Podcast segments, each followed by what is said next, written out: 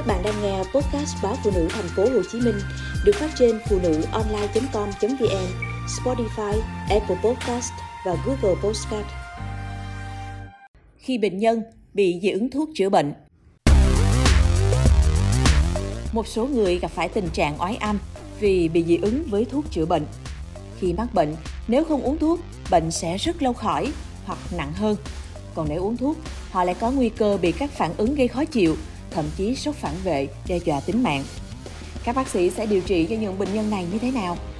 Mới đây, Bệnh viện Thống Nhất đã tiếp nhận bệnh nhân em đê, năm mươi tuổi, ngụ tại quận Tân Phú, thành phố Hồ Chí Minh, nhập viện trong tình trạng là động kinh, toàn thân bị trợt loét lớp thượng bì. Điều tra bệnh sử, bác sĩ xác định đây là trường hợp dị ứng với một loại thuốc điều trị bệnh gút. Người nhà kể rằng, sau mỗi lần dùng loại thuốc này, ông D thường bị nổi ban đỏ. Tuy nhiên, ông chỉ uống thời gian ngắn, ngưng thuốc thì các phản ứng sẽ tự khỏi. Lần này, bệnh nhân uống thuốc trị gút bảy ngày liên tiếp thì xảy ra tình trạng như trên. May mắn, sức khỏe của bệnh nhân đã ổn định sau ba ngày nằm viện. Các vết trợt loét cũng phục hồi dần. Bác sĩ Nguyễn Lương Nữ Uyên Vy, chuyên khoa hồi sức tích cực, chống độc, Bệnh viện Thống Nhất, thông tin về trường hợp dị ứng nghiêm trọng với thuốc phải nhập viện là bệnh nhân en tê, ba mươi hai tuổi, ngụ tại quận Tân Bình, thành phố Hồ Chí Minh. Chị T bị ho và sốt nên mua thuốc uống, nhưng uống đến liều thứ hai thì chị bị phù mắt, phù niêm mạc và tụt huyết áp. Phải nhập khoa hồi sức tích cực chống độc của Bệnh viện Thống Nhất và được chẩn đoán bị sốc phản vệ độ ba với kháng sinh. Còn chị xê lờ, bốn mươi lăm tuổi, ngụ tại quận năm, thành phố Hồ Chí Minh, cũng vừa trải qua cơn thập tử nhất sinh sau khi thử thuốc tê. Khoảng một năm nay, chị phát hiện mình bị dị ứng, thậm chí sốc phản vệ sau khi uống thuốc. Chị đã bị như vậy tới lần thứ năm.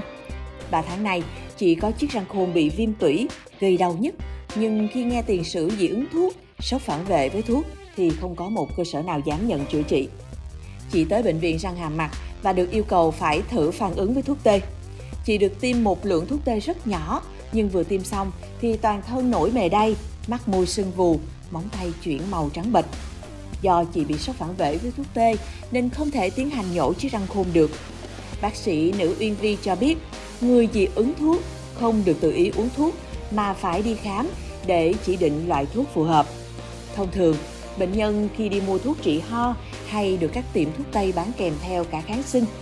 Tình trạng sử dụng thuốc kháng sinh bừa bãi, không có chỉ định của bác sĩ, rất nguy hiểm.